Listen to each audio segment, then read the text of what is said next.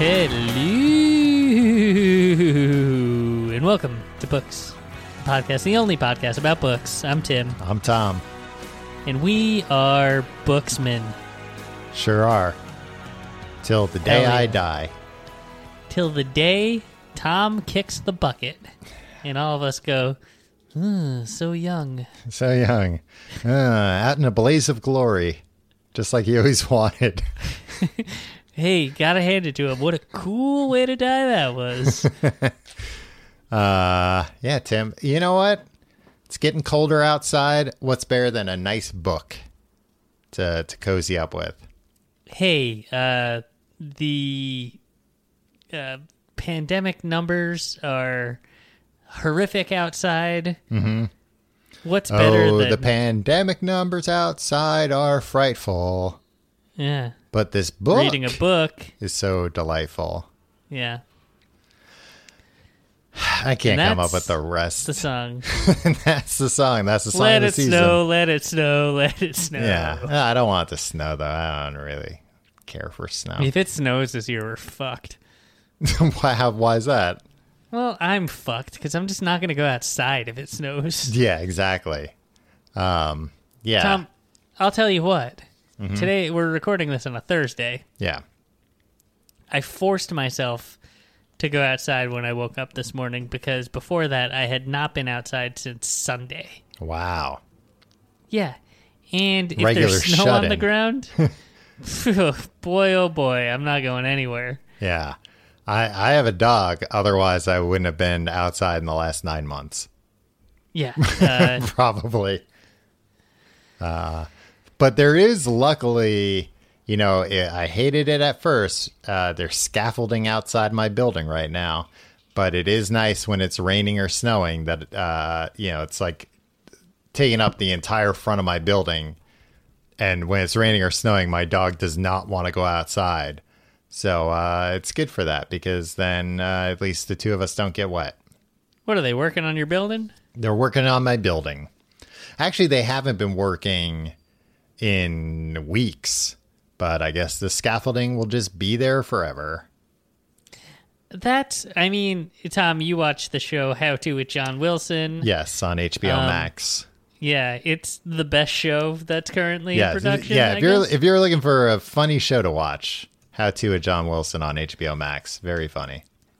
But I've long been upset with the fact that there's always scaffolding everywhere in New York City. Yeah, and there's an episode that goes into it. Yeah. And what that episode brought up is that there's some sort of legislation that was passed that like buildings need to be inspected. The faces of every building needs to be need to be inspected Right. um every few years or something and that is what's uh, Yeah. a lot of the scaffolding is so like it's not even necessarily work being done Mm-hmm. it's they erect scaffolding and then inspect the the face of buildings right Yeah, because uh, somebody was killed. I think it was like in the 70s. Uh, Yeah. When uh, a brick or something fell off a building. Uh, so the, the law changed and everything. And that's actually what they are doing uh, on my building. They're like replacing bricks and, and stuff like that. Loose bricks. I mean, it makes sense. They should do it, but there should also be laws of like, once you put the scaffolding up, you got to get the work done within a certain Yeah. amount of time. Yeah, I mean, if it, you know, maybe uh, ten, uh, like five days per story on the building, and Yeah. like, but yeah, it, it's you know, uh, I don't I don't know exactly how it works, but it seems like there's an incentive to just put scaffolding up and not really be in a rush to take it back down. I assume it's the mafia. I assume the mafia uh, Well, they controls they the said it's a, like a two billion dollar a year business, something insane for you know Anything- like plywood and and pipes. yeah, anything like that. That's a business that is only a viable business because of government regulation. You can tell, you know, the the mafia has captured that. Right. And there's not really competition. It's not like, oh, and there's different types of scaffolding. You can get they they show in in this show that there is now like a nicer type of scaffolding, but like it it looks you know it looks just ugly in a different way. Yeah. Um, but yeah, it's just like a compulsory. There's no it seemingly no competition between these companies. And I'm sh- yeah, I'm sure it's like a list of approved scaffolding vendors Yes. by the city, mm-hmm. and all of them are kicking up to the same mafia boss. Right. Yeah. The penguin. Tom, I think at some point you and I got to take down the mafia. At some point in my life, I assume I am going to take down the mafia, either Rudy in, Giuliani style. either in court or the old-fashioned way. Well, maybe that will be the the blaze of glory that you go out in. Let's hope. Tom, or do you or I might be a, a crazy QAnon person that kills a mob boss because he thinks that uh, they're involved. That's that was what I was just about to bring up. Like Yeah. there was a high profile mafia Extremely high profile. yeah. Um, in Staten Island. Mm-hmm. Uh, when was that? Over the summer in the spring? Yeah, I thought it was la- I thought it was in 2019, but maybe not. No, it was it was during the pandemic. Oh, okay. Um, a mafia boss was killed, and they were like, "Uh oh, what was it? A rival Yeah. mafia uh, uh, crew?" And it's like, nope, it was a QAnon guy. It was his daughter's the, yeah, daughter's the- boyfriend the guy's daughter. who got really into just like- QAnon. Yeah, and So, and yeah. thought that this guy was part of you know a, a, a pedophile sex ring and walked up to him and shot him. you know, a broken clock's right twice a day, Tom. right. I bet I bet that guy didn't see that being how he was going to go down. I bet he you know, he probably met that guy's daughter and was probably like, "Look at this. Look at this computer nerd. He's on the computer all day looking at the internet, eh? That guy's not going to be the guy that kills me."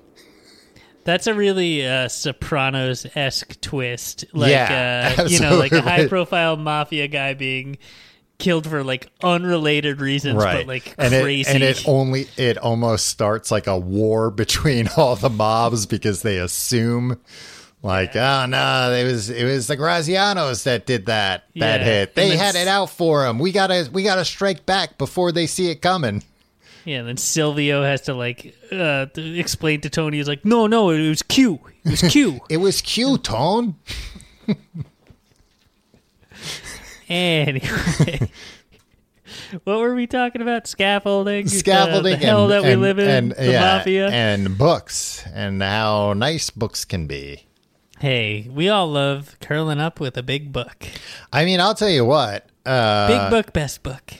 Uh, after having read those uh, uh, Sweet Valley High books, uh, this really is a f- breath of fresh air.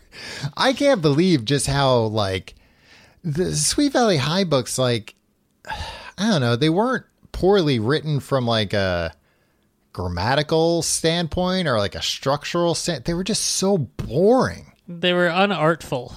Yeah, there was just nothing to them. Uh, I mean, they're for they're for kids. Yeah. Well, the first one actually, the the one about Pretty the werewolf, uh, that one I kind of like because it was bonkers. At least like wacky things were happening. But the the next one about the mountain man, that one was just a slog to get through.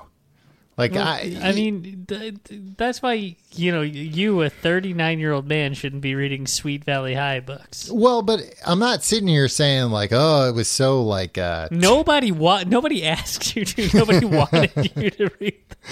I'm not. I'm not sitting here saying like, oh, it was so like vapid or you know tacky You, or like, oh, it's the, just you put it was the, just about thing- gossip. You put the books on the on the poll. I know, and I thought they were going to be like cheesy at least, uh, you know, entertaining in like a tabloid esque way of like, oh, look at all this teen drama. But instead, the one at least was just boring as hell to read. Yeah, Uh, I'm sorry that happened to you, Tom. so with that said, I am I enjoying. get the guy that made you read those books. I, I hope somebody from the internet uh, plugs them. The uh, That'll be the blaze of glory you go on. QAnon guy killing you over uh, Oh, the Sweet God. Valley High books. Yeah, I could I could easily see that happening. Um, Uh, but this book, you know, it, it's not, uh, you know, it's not a, a, a classic by any means, but um, yeah, it's fun. It's at least a fun read. I think one Mister Bruno, uh, Bruce Willis, might disagree with you. I bet Bruce Willis, if you ask him about the first Die Hard, he's probably like, I could have written a better movie. Do you think he read the book? No. You don't think it might have been at a point in his life, in his career, where he was just like, eh, the the movie that like made me an unabashed star that I'll be dining out on in Hollywood for the next forty years. Um, it was based on a book. Maybe I'll I'll, I'll read that book. It seems No, pretty quick because. Bruce Willis thinks the thing that made him an unabashed star is him, not any movie. He made Die Hard good. Die Hard didn't make him. You don't think there's? I I- do you think Bruce Willis is a good actor? No. Really? No, I I don't think he's a good actor at all. I thought, you know what? And actually, I was tempted to figure something out with this, uh, where I was like, maybe instead of Die Hard, I'll make Tim watch a couple of episodes of Moonlighting. Well, lucky for me, I've never seen Die Hard, so um, because I think Moonlighting he was good in. I think he's he's good in some stuff. He certainly hasn't been good in anything in the last like 10, 15, 20 years though. no. But he's a roided up old guy now, Yeah. right? Is he Like- roided? Yeah. Uh, I didn't really. He doesn't look like it. Really? Yeah. is he? I'm thinking of uh, Sly Stallone. I'm Yeah, putting yeah, him yeah. in the same box as How Sly dare you. Stallone, where it's just like rich guy who like Yeah, but the Um, difference is like Sylvester Stallone has like a sense of humor. but A lot and Bruce people and a lot of people who work with Sylvester Stallone have said like he's a great guy. He's a lot of fun to work with. He's really nice. He's smart. Uh, you know, he's got interesting thoughts about things. He's thoughtful. but Bruce Willis Nobody who work, nobody who works with Bruce Willis has anything nice to say about him. I don't think that was the case in Well- the 80s and 90s. Well, but I'm saying that in Moonlighting, I think he was charming. And and he was doing a more comedic role, which I actually think he's not he's not bad at being funny. But at some point he was like, I'm not gonna be funny anymore. I'm not gonna be the funny guy. right. I'm gonna be very serious. But I don't think that means that he's like. I think to be charming Mm-hmm. and funny in the way that he was early on in his career. Uh-huh. Bearing in mind, uh, these are two things you know nothing about. Why? Being charming Being and funny. Charming, funny. I think that uh, that takes a level of intelligence. Like if you look, you know how I primarily I didn't say he was dumb. I just said he's a bad actor. Yeah, you did. No, Oh, you said he was dumb earlier. Well, he's dumb nowadays. You wouldn't read the book, but um, if you look at his Letterman appearances Mm-hmm. in the late '80s, early '90s, Yeah. he's very funny and very charming, and he gets it. Right. Like he understands like uh, Letterman's like Yeah, comedic yeah. wavelength and meets him there. Um, so like you saying like no, he didn't read the book. He's a fucking idiot, and like he doesn't read books, and he's just a giant asshole. I don't think he was at the time. I think there's a chance he read this book because uh, like this was still very early on in his career. I think he would be like to do a good job. Let me see what this book is about, even Mm-hmm. before production. Maybe. I just feel like in the 80s, they, when they made books based on movies, it was different. Like that they all were like trying to distance themselves from the books. You know, like mm. things weren't as faithful an adaptation. And like nowadays, it goes sometimes too far the other way where like it's just Too faithful, yeah. way too faithful and like there's nothing uh, you know no interesting spin on anything whereas i think in the 80s everything was like all right here's the source material now we gotta you know do something with it really really put a spin on it to make it our if- own Well, it's not even that. It's if you if you've ever read uh, William Goldman's uh, Adventures in the Screen Trade books, he Mm-hmm. adapted a lot of um, novels into movies. Mm-hmm. He's just like the n- the novel structure is not compatible with movie structure. Right. Like a movie is straight three acts. It needs one protagonist. Um, without all that, it doesn't work. So like novels tend to be more more sprawling. So you have to change things just to fit the medium. And that's why adaptations now are like fucking eight movies long and boring slogs. Right. It's like if you're if you're reading it, it would be it'd be immersive and nice. But like, who needs that shit? Yeah. In a movie. Well, anyway, Tom, what I want to say is uh, right or wrong from last week. okay. The Return of Bruno, the TV movie um, in which Bruce Willis plays Bruno, a blues musician, um, his alter ego, and also released an album, actually aired before the year before Die Hard came out. Huh. But he was still riding high on that moonlighting uh, juice. Yeah. That was a big show. I mean, I remember my parents watched that show every week, and I was bored out of my mind every time it was on. Although I was reading, Cybill Shepherd, I was reading up about it, and that show, uh, two of the sexiest in their prime, Tom. that show was actually like very groundbreaking. It's considered one of the first uh, dramedies on TV. Uh, like before then, things were either strictly a comedy, strictly a drama, and this was uh, one of the first, if not the first show that kind of uh, certainly the first that like set the mold for that genre going forward. Um, and also, it was uh, one of the few shows that apparently frequently broke the fourth wall, which I didn't know. Oh either. yeah, yeah. I'd like to watch this show, Tom. Um, Yeah. Maybe I will watch some episodes of. I mean, I like Cybill Shepherd. yeah. I hear she's a nightmare on set. But Well, it sounds like uh, she learned it from Bruno. yeah. So their number one and two billed. Mm-hmm. Do you know who uh, number three billed is? Uh, Allyce Beasley, who I don't know who that is. You know who the number four billed person in Moonlighting is? No. Curtis Armstrong, who you might know as Booger from the Return of the, uh, the Revenge of the Nerds. Yeah. Oh, I remember him being in that now. Yeah. I've never seen. I, I know nothing. I think I think he worked at the front desk or something. I think that was his uh, his role in it. Booger. Yeah. Real. Uh, real piece of shit is Booger. kind you, a you have scumbag? no you have no idea, Tim. You're basing it on Revenge of the Nerds, thinking that he's a real piece of shit. No, I'm basing it on the time that you and I were back uh, in the the VIP section of Comic Con, Uh-huh. and we saw Booger walking through the hallways uh, with a, uh, a a ton of uh, sycophants uh, trailing him, and him talking shit about Tom Cruise. Do you remember that? yeah, I do remember that. You know he was what? telling a bunch of nerds a story about like a time that he like cool guyed Tom Cruise and made Tom Cruise look like an asshole. Well, and look at you, Tim, on a Patreon podcast talking about a time uh, where you you had had the upper hand on Booger. I didn't have the upper hand on him. Well, he was had- he was in his element. He was at Comic Con for That's Christ's true. sakes. Yeah, he could have had you killed with a word. Yeah, exactly. No, I cowered. I cowered in fear when he walked by me. um, I will say uh, to go back to the book here for a minute. This book is a lot. I haven't seen. I can't remember the last time I've like seen Die Hard in its entirety.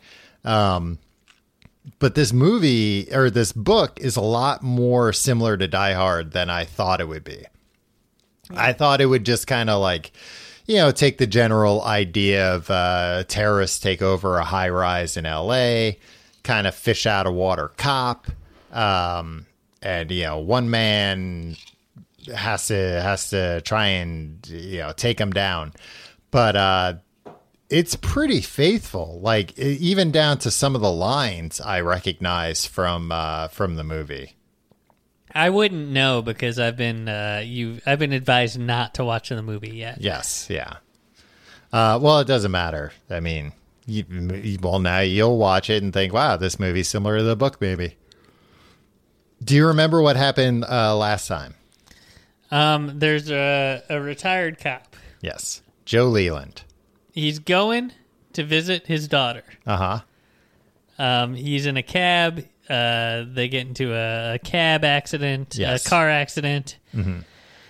Um, there's some racism. Um, he tells the the cabbie like he'll protect him or whatever. He pulls a gun or Yeah. something on the guy. They go. He gets on the plane. He goes. He sees somebody talking on a CB radio outside of the out of his daughter's uh, office building. He, well, he he made out with a flight attendant on the flight too. Oh, I forgot about that. Yeah. Yeah. It's real. Oh, and she was going to San Diego. Yes. She's like, "Hey, meet me in San Diego." Yeah. He's like, "Maybe." Um, he alerts the front Maybe, desk and then guy. the first thing he does when he lands is try and call her. It's like, well, no, He's she like, hasn't "I even love got- you, I love you." hasn't even gotten off the plane yet, pal. Um, he tells the security guard, "He's like, hey, I'm former police. Yeah. Uh, there's a guy on a CB radio out there." Mm-hmm. Um, he goes up, uh, and then I kind of stop. I zoned out when you were explaining it last week, Tom. Do the terrorists actually Yes. have they have they taken people hostage? Yes, Okay, everyone in the building, including his daughter. Okay, but And- not him. Not him. They don't know about him. Where yet. was he? Was he pooping? He was uh, cleaning up in the in the bathroom. Oh, and and Yeah. he was um yeah, cleaning up in the bathroom. We know. and he was trying to call the flight attendant. And the call Oh, okay. the call cut out, which was like his first like, huh, what's Oh, going right. on? Okay. So now he's like doing he's he's basically like trying to figure out what's going on. He knows it's bad. And he's trying to figure out what his plan is what his game here is. Ultimately what he wants to do it, right now is get a message out because as of right now nobody knows that terrorists have are holding about 40 people hostage in this building.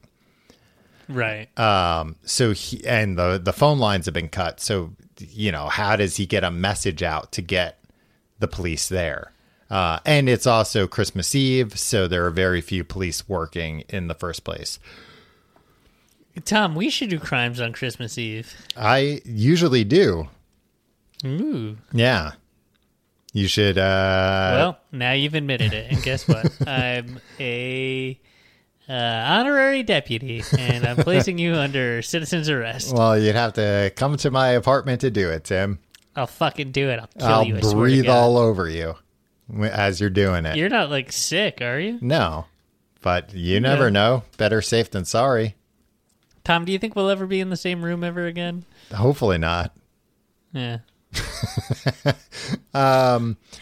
So he's trying to figure out what's going on. He's like running around. He's barefoot, remember, because he took his uh, shoes off because uh, a German guy told him on a plane once that if you wet your feet, it wakes you up. Uh, oh, right, right, right. So he's barefoot. He's trying to figure out the I wonder if situation. that happens in the movie. Don't tell me. Okay. He's trying to figure out the situation. He's like running up and down the floors, trying to like get an idea of the layout of the building and trying to figure out where. Okay, the 46th floor, then the 47th floor. Okay, then the 48th floor. Let me go down. Yep, 47. Well, 46, it's a 40 it's a 40 40 floor building, so those floors don't exist.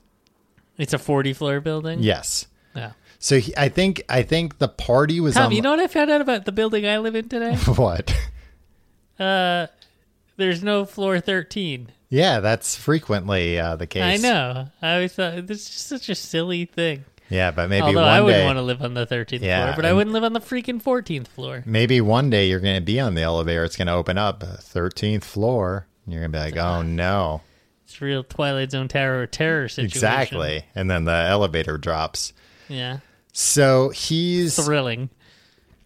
he's going uh just like a few floors up and a few floors down to get the lay of the land and you know desperately trying to figure out what he can do and where these guys are he sees uh gruber the main bad guy tony gruber uh little tony uh take one of the executives that that he met uh this guy rivers and just put a gun up to his chest and pull the trigger and kill him Wow. Does he know the guy's name at this point? he had he had been introduced to him by his, by his daughter. very Oh, briefly. okay, right. Okay. Um, so now, no, no, no, no. The the Gruber's name. yes, because he learned about him during like an FBI seminar years ago. He's like, Did you mention this already? yes, he's like one Was that the, last week? Yes.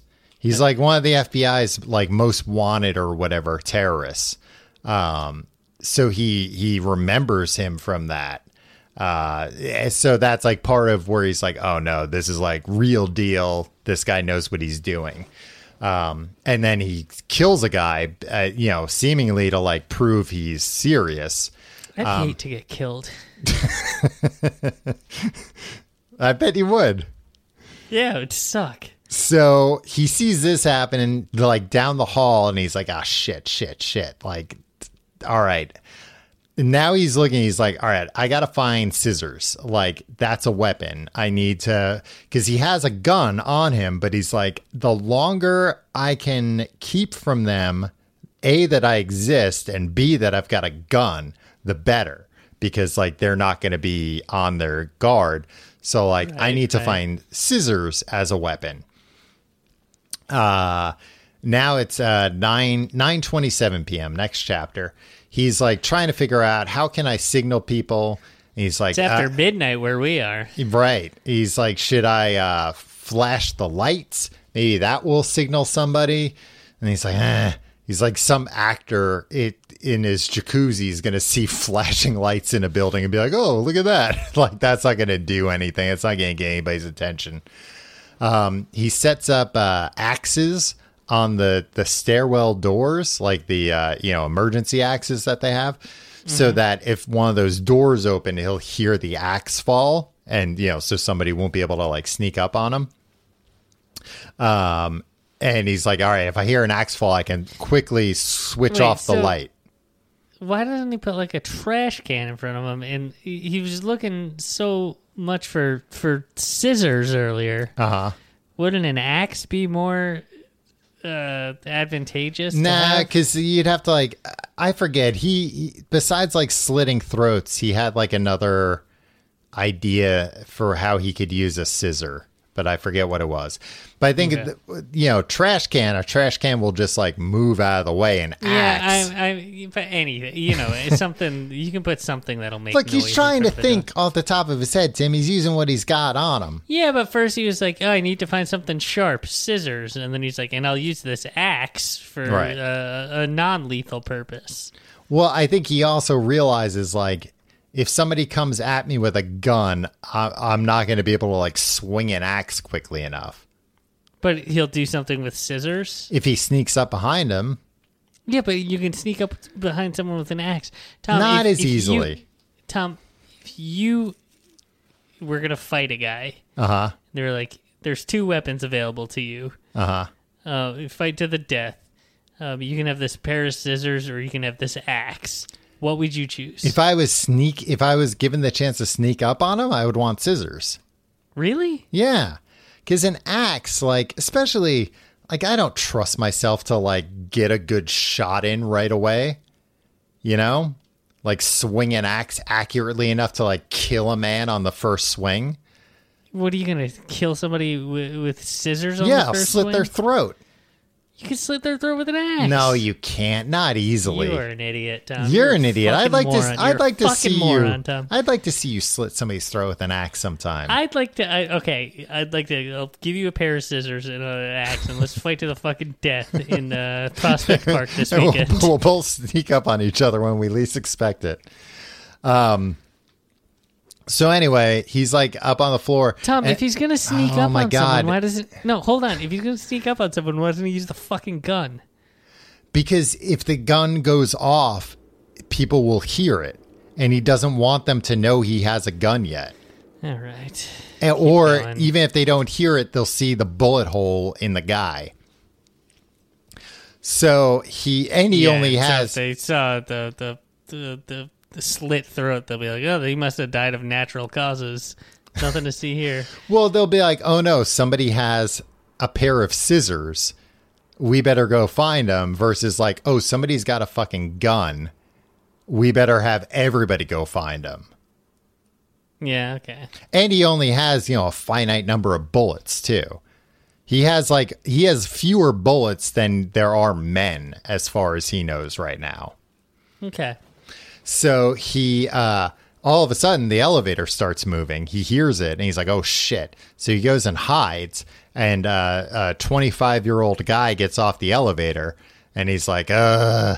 So he takes a plant and throws it and uh, immediately like the guy shoots in that direction he's like oh man the, yeah this guy's gonna try and shoot me and the guy's like no come on out we, we'll talk and he's like nah, i'm not gonna buy that um, so he does like a bunch of distracting things like where he like flips on all the lights you know and they're like bright office lights so like the guy can't really see and he's shooting everywhere you know, he's just kind of trying to like freak the guy out um, he goes to a different floor, hides on that floor. The guy follows him down to that floor.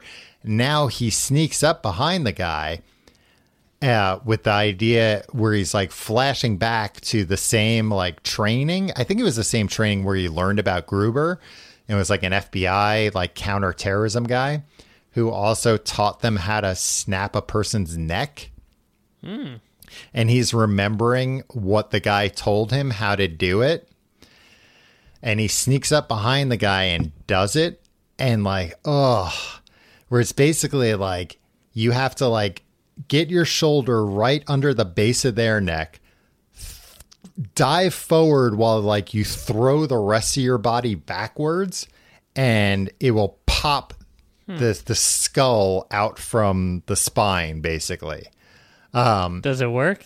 it works and he uh almost pees his pants the the the joe leland because it's like so upsetting. He like feels his bladder opening. But he just went to the bathroom. no he didn't i don't think he That's got to where he pee was. i know but i don't think he got to pee and even if he did it was like this was an upsetting enough thing that like his body like he reacts viscerally His to it body created pee. yeah that's what a body does tim Out of nothing? you still have water in him anyway He- he the, guy peed. the guy He didn't drink any more water, so just because the body's upset, it's like let's manufacture some pee out of like So if you- water out of the blood. when you pee, you'll never pee again unless you have more water. Um, at a certain point, yeah, yeah, at a certain point, he hasn't reached that point. You know what? Also, that actually kind of makes sense because he says he feels his bladder open, but he doesn't say like he pisses his pants. So I think his bladder opens, but there's not much in there. okay. Well, then that I can accept well, that. meanwhile, the kid, the the 25 year old that he kills, does pee his pants, and then he's laying on the ground. His legs are shaking and his hands are clenching, like as his like you know body's dying or whatever, Right. uh, which is very upsetting to Joe. And Joe Turns like out he didn't even need the scissors, huh? Or the axe. no, well he didn't find scissors. I don't think. Ah. Um, but he goes through this guy's bag, and guess what? He scores for himself in the guy's bag. scissors. No. You want to take another guess? A gun. No. Tim, even better. He finds one Milky Way and two O. Henry bars. Wow. yeah. oh, Henry. Yeah. So he takes those. What is O. Henry? Uh, I don't think they're that good, honestly. Yeah. He he's like not super excited about it, but he's like, "All right, this is I'm gonna keep these because I'm probably gonna get Yeah. hungry at some point." Um, he takes the body, uh, and like uh, pins what Oh wait, they're different. Sorry. Never mind. Go on. and uh, pins a note to it that says, "Now we have a machine gun." Goes in the elevator, puts the body in the ele- in, a chair in the elevator, hits the floor that it needs to go to. It, it has to go like two floors down, but he hits the floors in between to give him time to climb up to the roof of the elevator to climb into the ceiling of it Okay. Um, and he's riding down there and like you know it's quiet at first and he can just like still feel the way it felt when he snapped the guy's neck it's like kind of making him sick um, Has he ever killed a man before? Do you think? he did in war Uh, Okay. I, it sounds like he might have when he was a cop too, um, and never liked it. Uh, and I don't think ever killed somebody with his bare hands like this either. Right. He hears over the oh, and he gets the guy's radio, so now he can like listen in on them. He he hears them talking about uh, threatening to kill the hostages. Um, they know he's got the radio, so now Gruber starts talking to him, and he's like, "Let's make a deal." Uh, and the guy's like, "All right," or Joe Leland's like, "All right, I I'm gonna send." He overheard them saying, like, we found a man's socks and shoes in one of the rooms. He there must be a guy who snuck off into a room with a woman to fool around, and now they're hiding somewhere. So he knows that they think he has a woman. So he's like, "All right, I'll make a deal with you. Just let me send the girl down." And they're like, "Oh, okay." Um, but really, what they do is they um, like uh, sneak around uh, and go and uh, like uh, attack on the floor that he's on, um, where where he was. Um. Oh, he has the guy's gun, uh, uh, a Thompson rifle, like a big rifle that he he took from the kid that he killed. Uh, and he's like, well, I can't shoot through the elevator because then they'll know I'm up in this elevator. So he's like, I don't really know what to do at this point. So he ride, he's just riding on top of the elevator. And he finally takes it up to the 40th floor and gets off like on the like top of the machinery or whatever to like figure out his next move. Um, and now he's talking to Gruber again on the radio. And he's like, uh, now he's trying to just kind of, um, like, I guess, uh, make him mad, get, get them to like screw up. Um, cause he overhears that the guy he killed was this guy's Carl's brother. Cause they're like, oh no, somebody's got to go get Carl and tell him what happened. He's going to be real upset. And, uh, uh, or, or the guy's brother is Carl rather. Uh, so he asked Gruber, is Carl there? I want to tell him what it was like to break his brother's neck. and then like the radio cuts out and he's like, well, it's like implied like Carl tried to get the radio, like I'll fucking kill you. Um, so he's doing a good job making him mad. And then he's thinking about this woman that he was dating for a while and how uh, like it didn't work out because she lived in uh, San Francisco and he lived in New York and he wouldn't give up his work for her. Uh, so it just didn't work. And he's like, God damn it, I screwed that up. I shouldn't I should have given up my work. Like my life sucks. Give up your work for anything. Yeah. You're a cop. No, and this was after. This was when he was retired and he was like running a private investigation agency. Um and you know, after his marriage failed and everything. So now he's like uh he's up on the roof, I think. So this is one of the problems I have with this book is there's a lot of explanation of like where he is in the building and like in elevator shafts and stuff and it's very hard for me at least to visualize and there's like a lot of description maybe even too much description where it'll be like all right there's a wall four feet away to the right of that is a beam now this beam goes down 12 feet underneath that beam there's a ledge like it's just hard to kind of visualize and keep Yeah. track of We have a friend, Tom, who, Mm-hmm. whenever they tell a story, um, they start out describing the entire layout of the building Right. that they're in. Yeah, I mean, I think it's just uh, you know the way certain people's brains work. Mine doesn't work that way. I can't read something like that and visualize it very easily. Show me a picture. Yeah, I can look at a picture and understand what I'm seeing. Right. This book should have pictures, is what I'm trying to say. All books should have pictures. Um, but basically, he's like trapped on the roof now because like they he, they figured out where he is, kind of, or where he likely is. They're covering the stairwells. They're covering the elevators. So he's like, "Shit, I've got nowhere to go except for the HVAC, uh, the the heat and air conditioning uh, shaft. You know, the uh, the air shaft." Yeah. Uh, earlier he had dropped a like a bullet down to hear how far it was and i think he estimated that it was a 400 foot drop so it's a vertical air shaft So he's like, ugh. But then he's like, oh, I remember this story I heard about a guy falling down an air shaft that high and he lived because the the air like created like a, a buffer. You know, he was falling so fast there was nowhere for the air to go that it cushioned his fall. But he's like, eh, I'm not going to trust that. But he's like, I've got nowhere else to go, so I got to try this. Uh, but he can't see inside there, and he's got no flashlight or anything like that. So he's like reaching down, trying to find like a horizontal way that it goes to see if he can get in somewhere.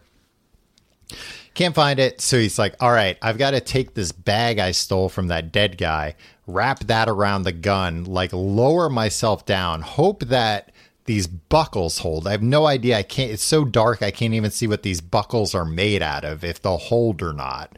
Like it feels like brass, but who knows? Um, and maybe if I lower myself down low enough, I'll be able to feel with my feet uh, a place for me to to scoot inside. So he does that. This takes like pages and pages, where like he's just Taking you a while to explain. I know. it. Well, he's just like terrified. Um, but he does it. He he just barely reaches like a uh one of the another air vent going horizontally and like pulls himself into it and it's like so tight around him that like he can't even pull his arms past him. And he's like, oh, fuck. Like, all right, I've got no choice. Like, I might go in this thing and then just die in there in a few days because I'm stuck and nobody knows I'm in here. But, like, what else can I do? Um, and then he's like pulling for the gun to come down. The gun was like arranged in a way to like hold the strap. Again, this mm-hmm. is like I couldn't really picture how this was, but it's in a way that he can then like pull the strap in a different way to pull the gun down. He's like trying to do that, trying to do that. And then it finally gives and the gun falls and smashes him in the back of the head. he almost blacks out. It hits him so hard. He can feel that he's bleeding and like just barely catches the gun, reaches down, isn't really paying attention, grabs the gun by the trigger and pulls three shots off. So now Three shots. yeah, it, I think it's a semi-automatic. So now it's like, oh great, now the whole building definitely heard just three rifle shots go off. They're gonna find me. Um, he backs out like twenty feet down this shaft, and he can feel with his feet like a grate. So he's like kicking at the grate and pressing at it, and finally he breaks through and his feet touch tar paper. And he's like what the hell? And then he realizes i'm still on the goddamn roof. I wasn't even thinking. I was just on like a utility room on top of the roof. Of course i'm still on the roof. I'm like 10 feet lower from where i was. So now he's on the roof. He's like covered in like soot. Um but he's walking and he sees one Like Dick Van Dyke in uh, freaking Mary Poppins. Exactly. But it works to his advantage because there's a bad guy out on the roof waiting outside the room that he was stuck inside of with like sitting there with a gun waiting to kill him. So he sneaks up behind that guy uh, and kills him. Uh, How? uh, I think he he does use his gun for that. Oh, so now it's okay to use a gun. Um, and then he's like, he's going through that guy's stuff, and he's like, I'm not going to reach into a dead man's pockets. And he's like, ah, th- what the hell? I am going to reach into a dead man's pocket. And he's like, oh, awesome, a Mars bar. so he's excited Boy, about this is uh, freaking Halloween for this guy. yeah. So he's excited about that, and then he's like, so many candy bars, these guys. So then he's like, all right, I got to figure out a way to get a signal. And he's like, oh, I got an idea. So he takes the guy's body, walks it over to the edge of the building, and then says, Geronimo, motherfucker, and tips the guy's body off the edge of the building. Watches it fall 40 stories, and as it's falling, he's like, I won't be able to hear it hit the hit the pavement from up here. It hits the pavement with like a, a wet crunch. He throws up. It's such a gross noise. Um, and then he's like, "All right, hopefully somebody will f- see that a, a mangled body is outside this building now." Um, he goes back inside because now you know the coast is somewhat clear. uh, he's at the I think at the top floor, and he goes into like a conference room, and there's a woman in there like trying to crack a safe, and uh, she immediately goes for her for a gun that's on the table. And he's like, no, no, no, no, don't do that. And she looks at him, and then she goes for it anyway, and he blows her away. And then he's like real upset about that because he's like, oh God, like Gotta stop killing people. yeah, and he's just like, that's like, you know, that was also real gross. Um, uh, he describes the safe though in a way I liked, uh, and I would like to think this is how uh, like safe installers uh, describe it. It's a copper-colored wall job Mm-hmm. Job is is the telltale. because Yeah. he's like, oh, look at that copper-colored wall job, like just you know, regular run-of-the-mill safe. Um, she has plastic explosives and detonators, which I think were going to be used perhaps to get into the safe. He takes those, he hides the detonators, um, and then he can hear them like shooting the elevators below. Like they think he's in the elevators again, so they're shooting the elevators. Um, I think he calls up Gruber and he's like, I'm not in the elevators. And he's like, Oh no, you know, we're not, we're not, we don't care about that or whatever. And he goes, Don't crap me. Which Don't I, crap me. yeah, which I don't, I don't think is a saying. Um, but then he looks out the window, Tim, and he sees a series of flashes like up on the hill, and he realizes that they're like four flashes 10 seconds apart, which is 10 4, which means, you know, receive message received. So somebody got his message. Hmm. And that that's where it ends. That that hopefully the cavalry's coming to help him out. Wow. But but they'll still have a hell of a time. Gruber told him he's like, we're prepared to be in here for days, if not weeks.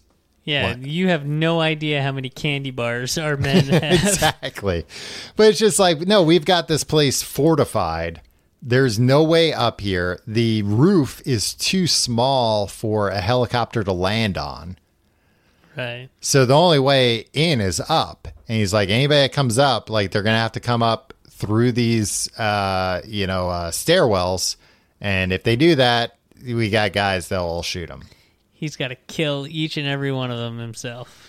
Yeah, well, that's kind of what he's trying, what he's figuring out, and that's what why he's feels confident going downstairs because he like kind of does a count in his head of where they probably are, and he figures like, well, they're probably watching the elevators and the stairwells, but then like at least two people have to stay with all the hostages. So he's like, all right, nobody's on this floor. I'm gonna go to that floor. He's like keeping track of a lot of stuff in his head all the time. This is like a dang episode of Seinfeld where you're just like, man, if uh, if they just had cell phones, uh, this, Oh, this would be over in five minutes. I was thinking that even when he was trying to, you know, uh, go down the air shaft, I'm like, put the flashlight on your phone on. Yeah. then you can see. I'm like, all right, he doesn't have the phone. It's weird to think like, you know, even well, I guess at this point, what you know, ten years ago, um, I don't know. P- unless you were like a smoker, you didn't have like a way to make light on you all yeah, the time. but like in the 80s, everybody was a smoker. That's true. Or if you had like a like an Indiglo watch, if you were cool, right. then you could do it. But uh, I don't know how cool that was, but but uh, but taken. yeah, take it taken for granted nowadays that everybody's always got a way to make some light. I think that's Well- an allegory for something. sure. But as, aside from the confusing layout descriptions, uh, pretty good, pretty good story so far.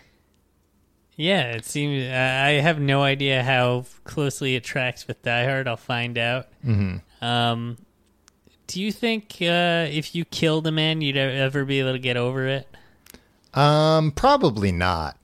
I think it would haunt me. Yeah. I think to my dying breath. Well, and that's what I I like about this so far that it's like definitely not a like machismo action movie. And you know, they they make a point earlier like this guy fought in World War II I think they said he took down like 20 Nazi fighter jets. So like he's killed lots of people. But that doesn't make it easier and especially when he has to like kill these people up close and like Yeah. in each case they're like early to mid 20s. They're like kids. You They're know? but kids, and he's what sixty or something. Yeah. He's upset about, you know, killing a young woman. And especially because, like, he told her not to go for the gun, but she did. So he had no choice. That would make him. Uh, that would make me less upset. Yeah. I mean, he's a little less upset about that one. He's most upset about the breaking the guy's neck. Uh, Yeah, just, just feel the bones. Yeah, just because like the way it's described, and I'd never really thought about it, like how a neck would break, you know. And it's like, yeah, it doesn't work the way that you see in movies. Really, it's like you're breaking the neck by disconnecting the head from the neck. Have you ever seen the movie Blue Ruin? yes. Yeah, that has very good descriptions or Yeah, the violence portrayals. Of, yeah, and it's just like, oh yeah, this, this would never work in the way that it works in like Die Hard. right, Like, that like killing people isn't clean. Yeah, and it's hard, kind of. Yeah, well, and and you know that's what like after he breaks this guy's neck and like the guy's on the floor and his legs are shaking and his hands are clenching. He's like it's like his body doesn't know that he's already dead. Is is the way he describes it. Um, and and you know this guy does seem aware of how hard it is physically to kill a person. And like each time he does it, he's sure. Like he does it in a way of like, I'm sure that I've killed this person. When he shoots the guy up on the roof, he does the same thing Gruber did, where he puts his gun right up to the guy's heart, essentially, before he pulls the trigger. And then I think he even, yeah, he even uh, thinks about that, like he heard when like you kill somebody like that, they're the shock. Like they don't even realize it basically because they're like immediately sh- so shocked that they're dead by the time the shock wears off. Hmm. Do you think Roderick Thorp, the uh, author of the book Nothing Lasts Forever, uh, has ever killed a man? maybe. I don't know his uh his background. He might have been in the wars Um, you know, the guy that wrote the screenplay, one of them, Jeb Stuart, also went on to write The Fugitive. wow uh, the, i mean honestly the fugitive's a fantastic screenplay so that's pretty impressive because you know like we were talking about last week die hard's frequently held up as like a gold standard for uh screenplay for like you know just like a a, a well structured well paced uh movie story being told Tom, yeah, agreed. And uh, the other guy that wrote the movie Die Hard wrote 48 Hours, um, Commando, command The Running Man, man um, see but that's Die a- Hard 2, Die Hard 3, another 48 Hours. Um, well, actually, he wrote 48 Hours, Mm-hmm. and his co writer for Die Hard wrote another, another 48, 48 Hours. huh What a weird uh, situation there. See, but like Commando, there is a perfect example of the opposite of this Arnold Schwarzenegger movie where he breaks a guy's neck in in an airplane, and then when the flight attendant comes over, he goes, "Please don't bother my friend. He's dead tired." Right. So he doesn't have any Flippant. remorse Yeah. about. Yeah, so flippant that he's like, I'm going to make a joke about this that the flight attendant's not even going to get. This joke is just for me, just for me to have a chuckle about. He's dead tired because I snapped his neck only seconds earlier. He also wrote uh, the Flintstones No. movie. He, he's rock tired.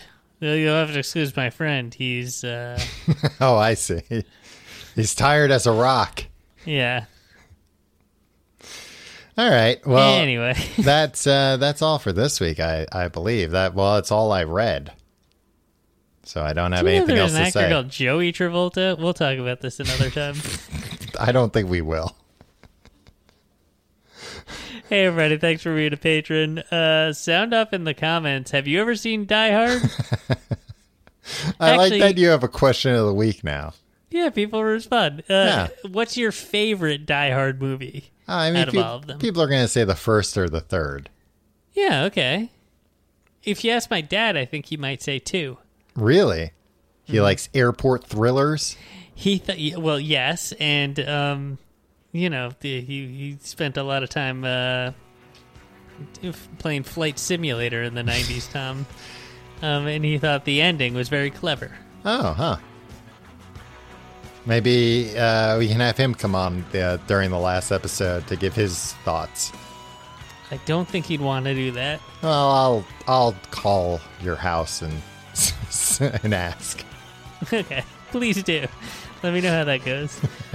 Sure, just be very confused, and, and then politely declined or hung up on.